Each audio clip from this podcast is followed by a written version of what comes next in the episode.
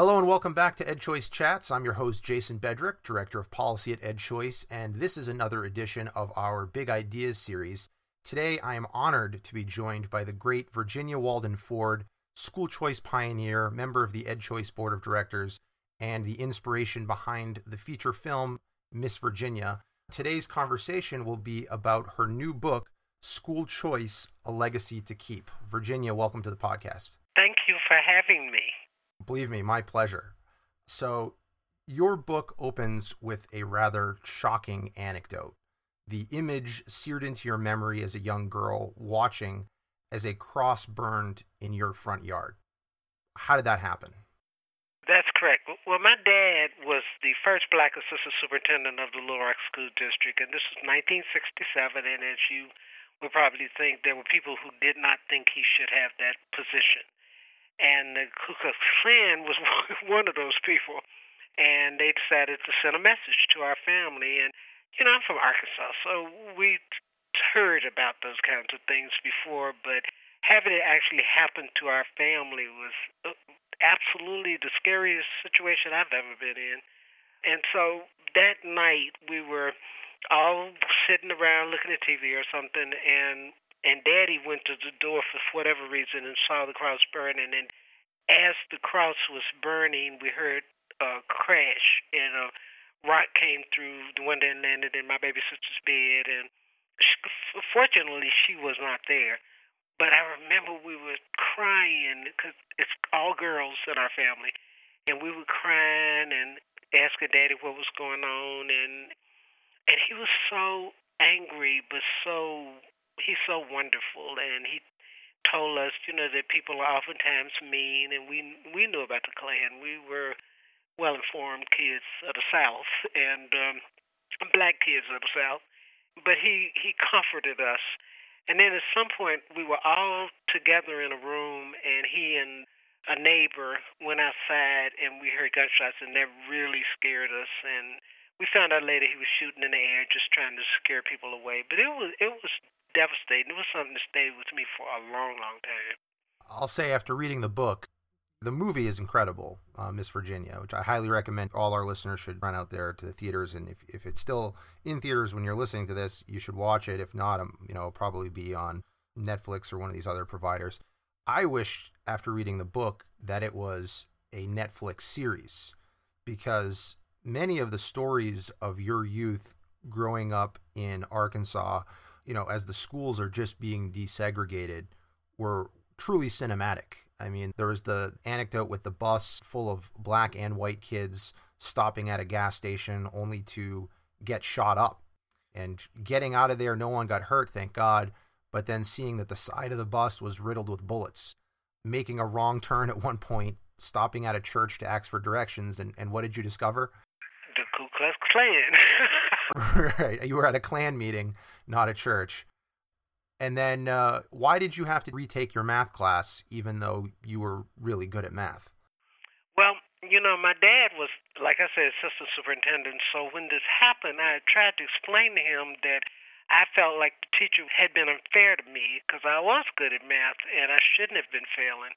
And he called a meeting once it was really interesting because once she found out I was his daughter, then she tried to kind of backpedal. But my dad called a meeting and, and he did a little research and found out that, you know, a lot of the kids, black kids, have been failing because she wouldn't call on us, and our grade was 50% of her grading, you know, curve and stuff. But my dad wanting to be fair. Remember, he was the first black assistant superintendent. We were his daughters, and he never wanted it to look like favors were being paid to us. So instead of just changing the grade, which I thought he should have, they had me take the class in summer school, which I felt was a punishment, but I got an A. So, you know, it became very clear that something had happened. So it went into her permanent record. But after that, so many kids that I grew up with, black kids, came forward and said, you know, I had that same experience. So I think further research was done, but I was a kid and I got an A and it changed my grade on my transcript. So even though I was mad because I had to go to summer school, I was glad that it changed my grade because I knew that the one thing I was really good at was math. And this was a geometry class, and I loved geometry. So, you know, it, it, it was just disheartening, but it, you know something, it was one of the first times I kind of saw the realities of life. And I knew that my dad, as wonderful as he was, had to make decisions that was sometimes hard for him. And I'm sure that was mm-hmm. really hard for him. Now, you mentioned your father was a top administrator in a traditional public school in Arkansas. Before that, he was the principal at several others. Your mom was a public school teacher. You attended public schools. Your children, for most of their academic career, were in public education. How did you come to lead a movement fighting for school choice in our nation's capital? Well, interestingly enough, my older kids were really academically driven, so they would have done well anywhere. They managed to find mentors and program. We we managed to find programs they could get into. But you know that my youngest son had had some learning problems. He had some speech problems early on, so he was already labeled. But I also saw when he entered middle school that there was just such a change in what I had seen with my other children. It seemed to be less interest in helping kids move forward. And uh, I remember a teacher telling me something to the fact that I shouldn't waste my time on him because he was never going to do well anyway. And uh, a mother that? and so at that point, I was really determined that this child was not going to fail. I knew he was smart, but others seemed to not be so sure. And so by the time he got to high school, I was terrified. I was scared. He was getting in trouble. He had made some choices that were really, really, really bad. And we had a lot of gang activity and drug activity in our community. And he was getting, you know, pulled into the streets. And that really scared me and I knew that I had to do something different for him. But like most single mothers at that time, and even now, actually, looking at a private school was not even on the radar. I mean, that was not even something we could think about. We were barely holding on, taking care of our families, and you know, paying the bills we already had.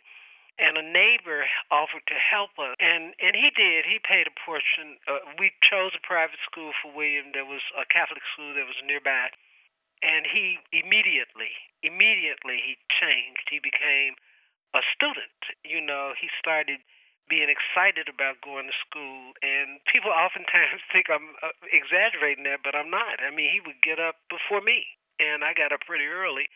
And I asked him, he was young, 13, and I asked him why the change. And, and to be perfectly honest, I was kind of waiting for the other shoe to drop or something. And he said, and I will never forget him saying this. He said, Mama, for the first time in my life, people care whether I learned. You know, I've never felt that people cared whether I learned or not. And it was the first time he had ever gone to school without metal detectors. And it was just something joyous about how he spoke of that. But unfortunately, I couldn't afford it. I mean, the little bit of money this neighbor had helped me pay I still had a large portion to pay, so I'd gotten a, probably a third job, and it was just hard. It was just too hard. And I remember there was Dick Armey and others were talking about a scholarship program, and I read about it and heard about it. And I thought this would be perfect for my neighbors and myself if we could have a little bit of help sending our children to schools that met their needs better. So I offered to tell my story, and I told to the uh, House Education and Workforce Committee that Dick Armey chaired, and it was like one thing after another. They kept asking me to come back and talk about it, and then I began to talk to my neighbors about it, and and we saw that everybody was experiencing, or many people were experiencing this problem and we needed to change. So we started going to board meetings where they dismissed us. And then Mr. Armey and others, because they would ask me to come talk to members of Congress, I, all of a sudden I got this idea, and I probably didn't really get it. Somebody probably gave it to me, but I got this idea that maybe we could work through Congress and members of Congress and find a way to offer resources for parents to send their kids to better schools. And that's how it started.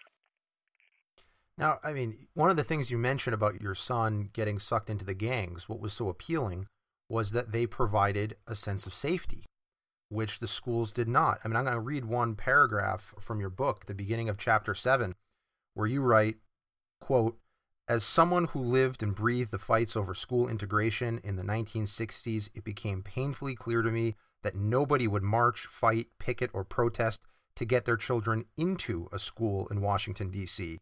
In Little Rock, black families gave up a lot to get us into Little Rock Central, as Central had a great reputation. But parents in D.C., most of them black, wanted nothing more for their children than to escape the city's awful public schools. End quote. I mean, that's just stunning. And so you then started to organize these parents. Uh, how did that go at first, your organizing efforts? At first, well, I didn't know what I was doing. I was a parent, and I was also one of those parents that were always in the background. I made the cupcakes, and somebody else gave them out kind of parent. And even though I was involved in, in my children's education, I knew that going into the communities and saying to black parents who there were a lot of factors, and one was there was a fear of complaining, you know, because many of them were on public assistance, many of them had had not pleasant experiences with the schools that their children were in. So convincing them that this might lead to something positive was the hardest part for me. And uh, and I was I'm not a natural speaker, even though I'm a natural talker. I'm not a natural mm-hmm. public speaker. So it, that was even hard because I would I needed to go into the community and talk to people in, in larger crowds. So it was hard. It was very hard. I mean, the initial meetings had one or two people, or people weren't listening, or people were implying that you know that I couldn't help make any changes just by talking to people, and so it was really hard for me. But there were one or two parents, and it ended up being about 25 who listened and who said, I want to speak out about my children. And so that's what we focused on.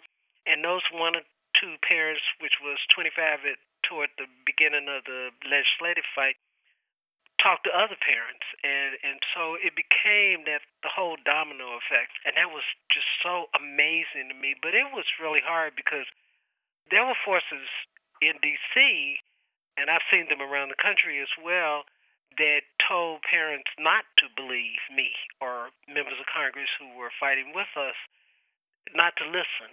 That you know that we mm-hmm. weren't telling the truth, we were telling lies.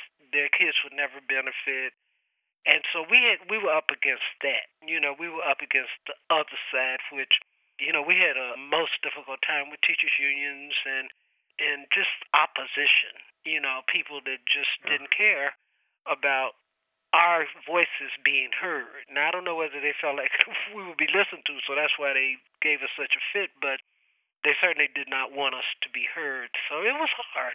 It was hard. We're talking now the late 1990s. There's bipartisan support for the Opportunity Scholarship Bill in Congress in 1997, but it's also opposed by President Clinton. And to your point, you quote Lily Eskelsen, now Lily Eskelsen García, who was with the National Educators Association, the largest teachers union, saying that she wanted to slap people like you for, quote, making a cynical, false promise to well meaning, desperate parents. And that's, I mean, at first, you describe meeting with allies with the Center for Education Reform, Jeannie Allen's group, in a big empty room with just you and one other parent. But over time, you were able to organize a parent army. So, how did you build trust with those parents when there are so many people? There are senators out there who, I mean, Senator Ted Kennedy is comparing vouchers to slave plantations. You've got the teachers' union saying this is a false promise. And parents, they don't know who you are. Why should they trust you? They've heard promises before that have never been kept they're hardworking. They they're just trying to make ends meet to keep a roof over their kids' heads and food on the table. How did you get them to trust you and to come out and actually show up? Well, interestingly enough, I didn't at first, but then I told my story. Then I told them about William. I told them about the problems we had had. I told them about, you know, how going to a school that was better for him really impacted him, how he changed. And they began to trust me after they heard my story. I think they started thinking of me as an ally then. And this is somebody who knows what we're feeling. And, and they began slowly to trust me, and word spread. And I, I remember going to one event because I show up at everything. I was in barbershops and hair salons, and anytime there was anything in the community, I would have I would be there talking to parents. And at one point, I knew that I was making you know some headway when they somebody yelled, "There's the education lady. Let's go talk to her." And uh, or Miss Virginia or the voucher lady or whomever. but they had these pet names, and and that's when you know that people are beginning to trust you because they feel comfortable enough to enduringly call you pet names and uh, but mm-hmm. talking to them about my story they knew that I just wasn't another person that was coming in that didn't know exactly what they were feeling because that's always an issue in our communities when we're fighting for some cause people will say they don't know what they're talking about they've never experienced that but I did you know and mm-hmm. so they listen to me because I had a story. And uh, so you get these parents out there, they're meeting with legislators, they're showing up at rallies. The bill passes the House in 1997 by one vote, and this would have created the Opportunity Scholarship Program, a voucher program for low income families in the District of Columbia. It was actually a tie broken by Speaker Gingrich, sent over to the Senate in an appropriations bill, then stripped out by Senator Ted Kennedy. But to the rescue, you've got a separate bipartisan bill sponsored by Democrats, Senators Joseph Lieberman and Mary Landrieu, and then Republicans Sam Brownback and Judd Gregg from my home state of New Hampshire. And that passes the Senate, eventually passes the House. Then what happens? President Clinton vetoed it. and I was just too through. I mean, when they told me or when I read the paper, heard it on the news, I was just devastated.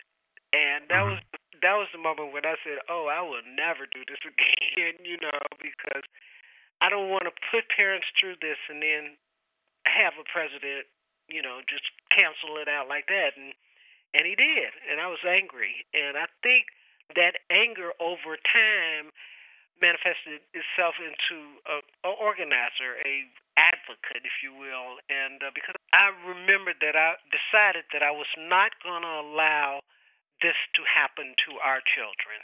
Right. And President Clinton, when he vetoed it, I mean, he was saying it would represent an abandonment of the public schools, right? I mean, the other side was saying that, well, really the problem is just the we don't spend enough on the schools. What, what did you think about that argument?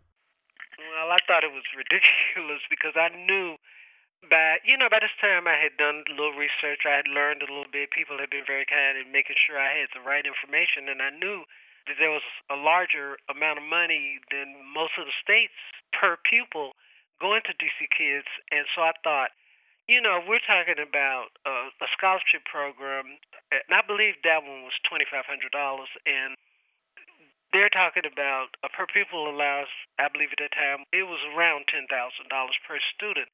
And of course, it went up and went up and went up and went up. And I thought, you know, I am so tired of people using money as an excuse not to fix schools, particularly in low income communities. I just thought that was not a good argument at all.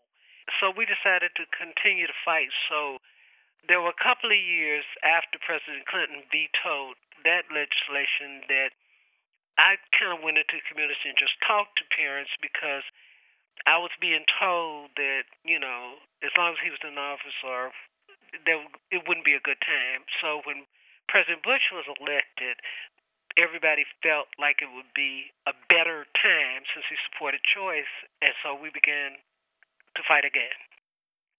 And you described that, I mean, this time one of your big opponents was Eleanor Holmes Norton, who was the delegate from the District of Columbia. She was a non voting member of Congress uh, because DC doesn't actually get a vote.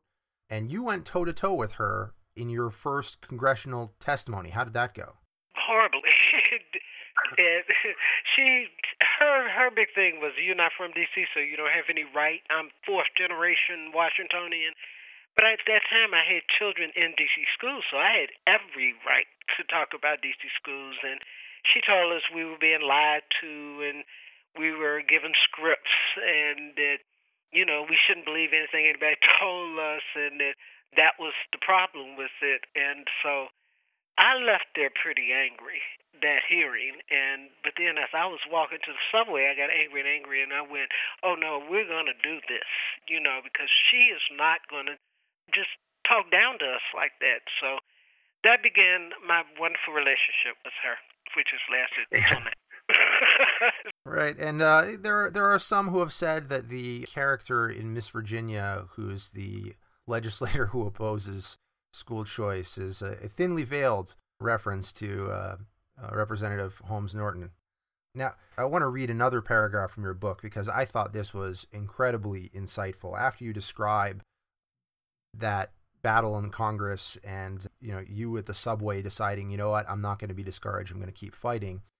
You wrote this quote, What opponents like Norton feared, I believe, had nothing to do with funding and everything to do with optics. The sight of children and their parents lined up to apply for scholarships would serve as visual reminders to the entire world that families sought to escape the public education system in the District of Columbia. My willingness to sit before Norton and tell her, in public no less, the parents wanted this program infuriated and embarrassed her. End quote. And that point about funding, I mean, you were you were pointing out, unlike all the other choice programs in the country, the DC program had a provision that entirely, quote, held harmless the district schools. So if a student left and took a scholarship, Congress was funding that scholarship, but Congress was continuing to fund the public schools. So the public schools weren't going to lose a dime, yet they still opposed the program. So it wasn't about money. Like you said, it was about optics. Yes. And, you know, and that was the one thing that really infuriated me. You know, let's talk about why we're really doing this, and she never could. It was about optics. And, but, you know, there's so many members of Congress who are Democrats who who feel like our fight 50 years ago was to get in a building. it wasn't. It was about getting a quality education. And my frustration was that I never could get them to understand that Ms. Norton has a lot of power. And that's what she exercised, you know, with African American legislators who, many of them who told me, oh, we would vote for this, but we're not going to go up against her. And that's a fact. That was actually said to me by several. And so I knew that it was going to be hard, but, you know, she had her ways of dealing with things, and never, ever, for 20 years, I've been trying to figure out why she wouldn't support a program that ultimately would benefit children that were in areas of town that had voted for her. I mean, it was it never has ceased to amaze me why she doesn't support this program. She still doesn't, and uh, it was very sad to me, you know, to go up against people that, to be perfectly honest, I have respected at some point in my life, and I thought a lot of. And this was not a fight I really expected among some people. You know, I knew the unions would hit us. I knew that, you know, there would be others that would not want this program, but I never really expected it from African American legislators. I, I thought they'd look at our little kids and say, this is this is going primarily was going to benefit African American children initially. It just seemed to me the right thing to do. You know, I just never got it, and I still don't. And I still, which is why after 20 years, I still fight. And yeah, you you didn't take their opposition sitting down. Uh, you created a group, DC Parents for School Choice. Now, at that point, you had already been working with the Center for Educational Reform and a number of other groups. What need were you filling? Why did you decide to start this new organization instead of just joining one of the existing ones? Well, you know, because I needed an organization that parents would respond to in a different kind of way, Jason. Mm-hmm. Yeah. I needed an organization that parents would respond to differently. I needed something to be a part of an organization that they felt was theirs, you know, and, and not mm-hmm. A part of organizations that already existed, and the charter school movement was growing fast in D.C. and and even though I support all choice, I knew that our battle was going to be for vouchers or scholarships, or whatever they wanted to call it. And I knew that I needed to separate myself from everybody else to have a true parent organization, and it was the right thing to do because parents flocked to it because it said DC Parents for School Choice. And I know that's why. I know they felt more comfortable being a part of an organization such as that, which is why I started. And then your organization got a second bite at the apple. There's the 2000 election, and you liked candidates on both sides. Then Governor Bush was running for president, and he was very supportive of school choice. On the other ticket, although Senator Al Gore was opposed to school choice, uh, his running mate, uh, Senator Joseph Lieberman, had been a champion of school choice. Ultimately, the president becomes George W. Bush, who then announces that he wants to have the DC Opportunity Scholarship pass. So tell us about the process of fighting for that legislation. Well, you know, we started in the early part of 2003. Well, uh, actually, Jeff Flake from Arizona called us together in November 2002. We he did a press conference that he was going to write legislation for a scholarship program for DC. And I remember he called and said, Can you bring parents? We've heard that you have access to parents that will be willing to speak. And I said, Yeah. And because we had continued to organize parents even after President Clinton vetoed that first legislation. And I think 100 parents showed up. It filled the room. And at that point, other members of Congress were interested in seeing how far this could go, and they became a part of it. Representative Tom Davis, Representative John Boehner, and others. Senator Lieberman, even in the midst of kind of a weird time for us, never didn't champion this program, ever, you know. So that began the new fight, if you will, of getting it done. I think we started fighting, going to the Hill about early 2003 and we went for 10 months every day. And you describe, I mean, families getting petitions signed. You handed out a bunch of uh, empty petition sheets and you were hoping for hundreds. You ended up getting like 3,000 petitions, even going to prisons and getting people to sign there because, you know, these are parents, incarcerated parents whose children are going to these failing schools who don't want their children to end up the way they ended up. And even some of the prison guards ended up signing the petitions as well. Now, chapter 12, the aptly titled Tremors and Earthquakes, you describe many elected officials in D.C. who were previously opposed, on the record, being opposed to school choice, suddenly and in quick succession reverse themselves and offer full throated support for school choice. So how did that happen? Well, it's really interesting because so many of them did oppose school choice and told me that. They were kind, but they told me that. But there was one member of the council who really supported school choice arranged for us to get a meeting with the education committee, which was Kevin Chavous at the time committee, and a lot of parents showed up and spoke, and so that was when we saw a turn in behavior and attitudes about supporting a possible scholarship program for DC. But Peggy Cafritz, and I'm not, I'm not sure if people remember this, she wrote this amazing op ed in Washington Post that said, why not support them? Why not do something different? You know, and that was the turning point.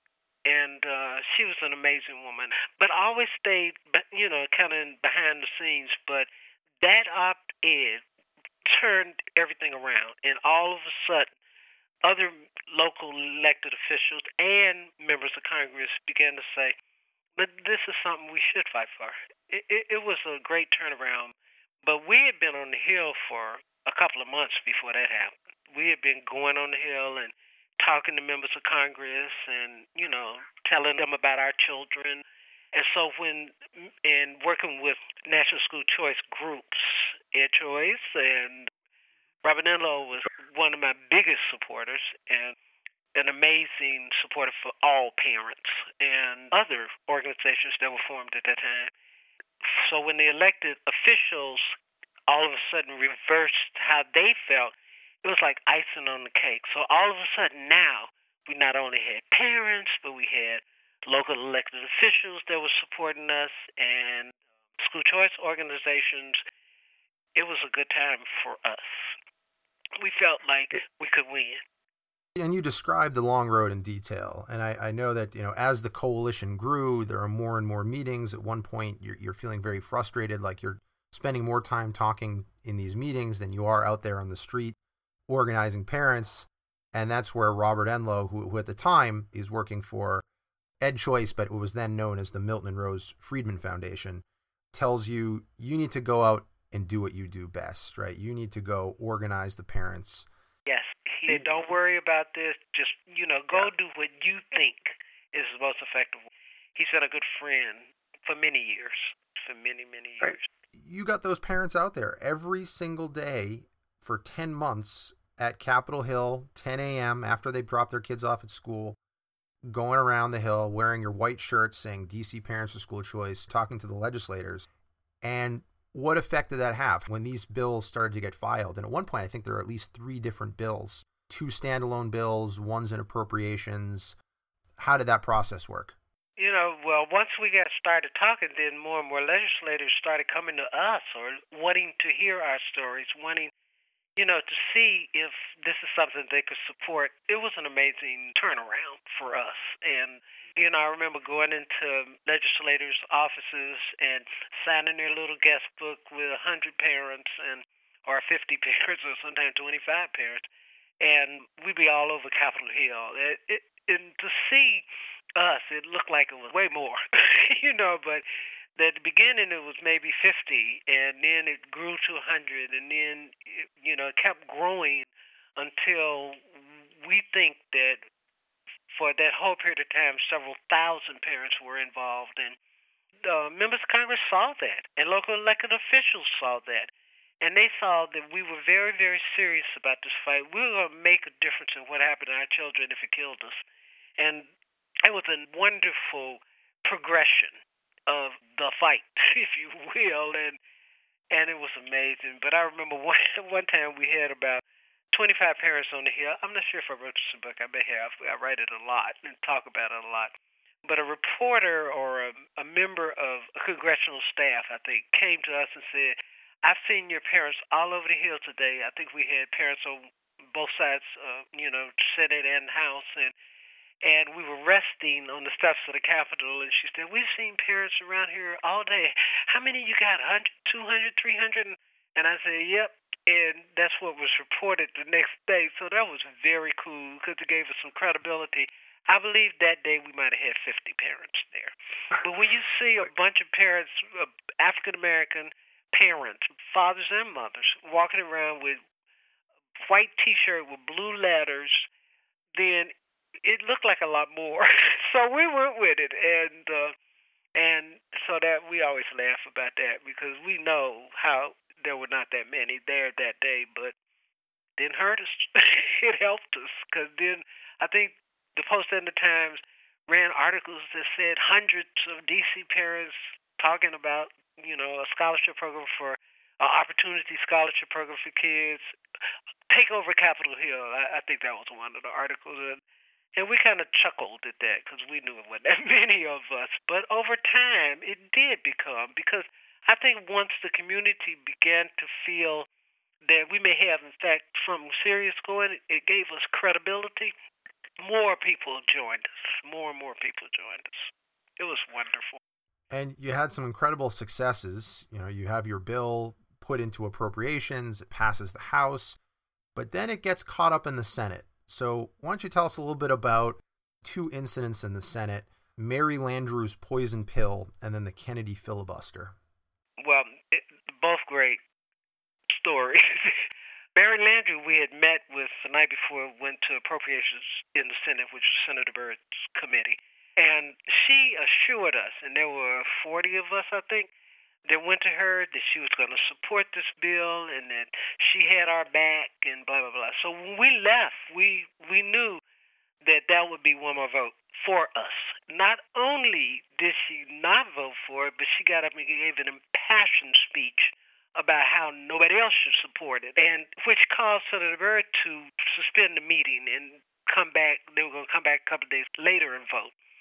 But as we were leaving, she approached us and she started talking about, I guess she had to explain herself, talking about why she didn't support it and why she had changed her mind since the night before. And so one of the kids that was with us, and it had been a school holiday because we didn't take kids out of school, Messiah said, Where do your kids go to school? And she said, They went to kind of a, a Lee's private school in D.C. And, but our kids wouldn't be able to use the scholarship to go there because of whatever, you know, um, it wouldn't be enough, or she gave several reasons. And, and Mosiah said, but we could at least apply. And she hesitated. And it really upset him and it upset us.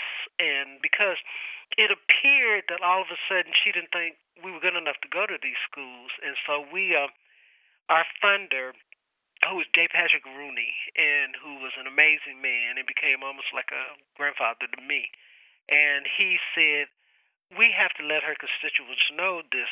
So, and it's written in both books, I believe and he said, We're going to run a full page ad in the Times Picayune in New Orleans calling her out. And so it was a great ad. And people in New Orleans were really mad. That's when I got my first death threats. And, uh, but it was the truth. You know, she flipped and it was wrong. And it was just plain old wrong. So I think the two days later, when they voted again after the, a few days later, after the article read, she voted present. So she never did mm. vote on it. And Senator Kennedy had announced publicly that he was going to filibuster it, which would have filibustered the government and uh, would have could have stopped the government and spending bill. But so we we did another this time on TV, and it was a ad where I was talking, and they were surrounded by kids and beautiful African American Hispanic kids. And basically, all I said was, Senator Kennedy, your brother supported us. Why don't you? Basically, but we also read some ads from the civil rights movement, so he got really mad at us. And uh, he called me. And he called you yeah. at home, and so I answered the phone, and and and I thought it was somebody playing a joke on me. And so I said, Oh, come on, who is this? And he said, This is Senator Kennedy. Don't you recognize my voice? And I went, Oops, uh, yeah. And uh, he said, Stop spreading propaganda. You make me sound like I'm racist. And I said, Well, shoe fits or something, flip it. You know, that you don't say to a United States Senator, but I did. And because mm-hmm. I, you know, I was feeling pretty good about that time and hung the phone up, and he did not filibuster. I don't know what he thought about after he hung the phone up or who he talked to, but he did not filibuster. So those those were really wonderful times in our fight. It was it was you know it, it was when we started realizing how much power our voices have. And then it passes the House, 209 to 208 on the first vote. And then a later vote 210 to 206, really close. And then it's signed by President Bush. So then what, right? That's a case closed, end of story, right? Or no? Well, not. It was signed by President Bush, who was an amazing advocate for our group. I mean, he did shows and programs with us. He and Secretary Paige, and he was just amazing in his support of this program. But then we had to implement it. We had to get out in the community and get people to sign up for it. And people didn't come. and we're like, whoa, what happened? And so we went back out into the communities. What we were finding out is that people who had opposed the program were in the community telling people not to sign up for it. And because it was not real and it would hurt the community more than help the community. And and all those kind of lies. And so we actually took teams out into into low income communities where people were qualified for the program and talked to them personally. But the first try of having to sign up at the convention center just didn't work. People just didn't come. They were scared. They were afraid that if they signed up for the program, it somehow would affect their lives or their children's lives or or just crazy stuff. And but when we went out into the community, we had meetings in boys and girls clubs and churches and you um, know people's homes, you know, and we talked to them. We answered their questions, and I think that at the at the end of the second period of signing up, or after the convention center, thousands signed up, and it and you know a lot of times these kind of programs kind of resonate through the grapevine, you know. So people, so the first year we had a lot of people that signed up by going into the community with teams and and and always me, and because people needed to see my face, they needed to see me mm-hmm. there. And the second year, the grapevine had in the African American community had been so strong, so prevalent that we had lots and more. So every year it got to be more and more for those first five years. And so eventually, I mean, and this is an important lesson, I think, for those around the country who want to organize. You know, the, the legislative fight is really the beginning. You get a bill passed, now you've got the program. This program has to be implemented and you can't just rely on the government to implement it or for the program just to implement itself.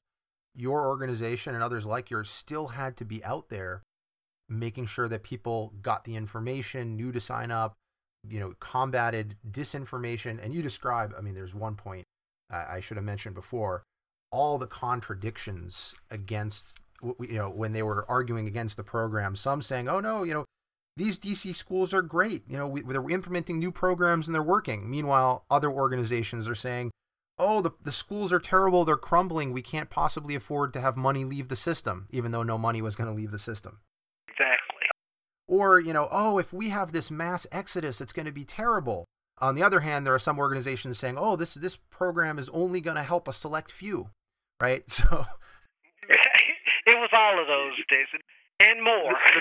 it was the spaghetti against the wall, hoping something would stick, right? Exactly, uh, and you know, and the one that always fascinated me was, you know, we had just gotten this law passed, and all of a sudden people would go right there, Virginia Walden lied to you, and I'm like, no, I didn't, and so it, it was a challenge, you know, getting parents to uh-huh. get out and sign up and release information because the kind of information they had to have was financial information and that's hard for anybody to let folk know what their financial information is. So it was hard. It was real hard, yeah. but it was wonderful when we'd go into a group of parents and they'd be excited and and ready to sign up and have all their paperwork and and sometimes we would have to help them and and uh and then we and getting information out about the schools and watching the kids do you know begin to do well in the schools that their parents had chosen.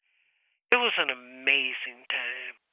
You have a, a government uh, study show that they're 30% more likely to graduate from high school if you received a voucher versus the students that had applied for a voucher and did not win the voucher lottery. So it was an apples to apples random assignment trial comparison. So really, I mean, these these kids had you know access to safer schools, higher parental satisfaction, and so this is really impressive results. But then, despite these impressive results, you find yourself back in Congress trying to save the program. What happened? Well, President Obama canceled us out the first year, and the House was still. And, and to be clear, by by canceled you out, you mean that in the budget that he submitted, he eliminated the program, so the program would have disappeared. Right. Exactly. And so that was the initial thing we came up against, and we realized that somehow we had to convince him and, you know, get this program funded and back into the federal budget. And and he wasn't biting and you know so once again we had to organize parents but at that point you know the house was still under democratic control and then we had the mid-year elections and all of a sudden the republicans had the house again and Representative Boehner said to me, Don't worry, Virginia, we're going to get this program back. And then he became Speaker of the House, and he called me again and said, Get parents together, and I'll tell you when to come up to Hill for our press conference saying that we're going to have this program back. And you know, everybody knows, you know, somehow he managed to get it back. I, I never really asked because I really didn't want to know, but I was just happy we got it back. And I remember going up there that day, and he said, "I told you we got this back." But then the president decided that his uh, his compromise was going to be that they were going to allow the kids in the program to stay in the program, but no other children would be admitted. And there were mm-hmm. 216 letters uh, had gone out to parents telling them that they had won a scholarship, and so those parents were really disappointed. So then we had to fight for them, you know, for the 216, and and that was an amazing fight. you know, we we uh, I remember we camped out at Secretary Duncan's office for weeks, several weeks, and with hundreds of parents, and and eventually, you know, we won. but it was John Boehner and Senator Lieberman and Senator Collins and and other members of Congress who uh, who are heroes even to this day. They are my heroes and they are our heroes. But it was hard because President Obama had been because he was the first African American president most of the people in the program had voted for him for the first time in their lives. And so what they said to me, oh, don't worry, Virginia, President Obama's going to save this program. And I had to explain to them that that wasn't to happen, you know, and, and people cried. I mean, they were so sure that we were to be okay. And so that, that was hard. That's hard being an activist or an advocate when you see these kind of situations happening. It, it was real hard.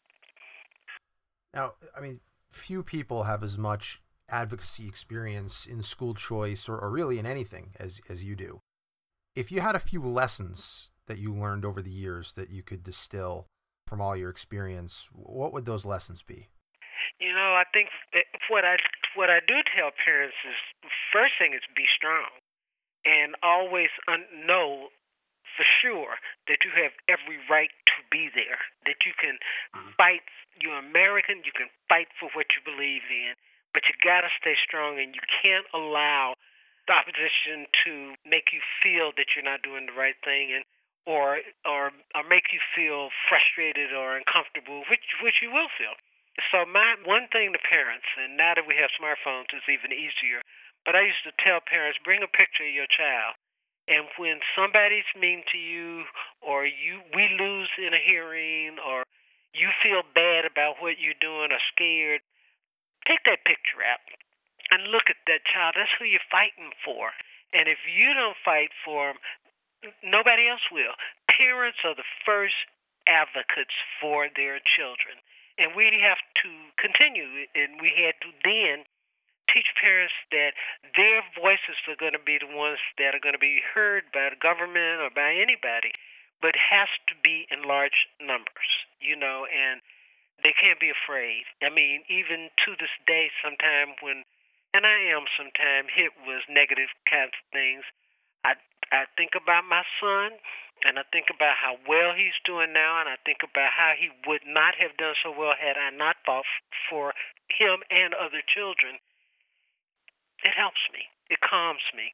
And so I just tell parents to continue to step up and use their voices, say what you feel, organize parents in your communities, in your neighborhood, and uh, and talk to people.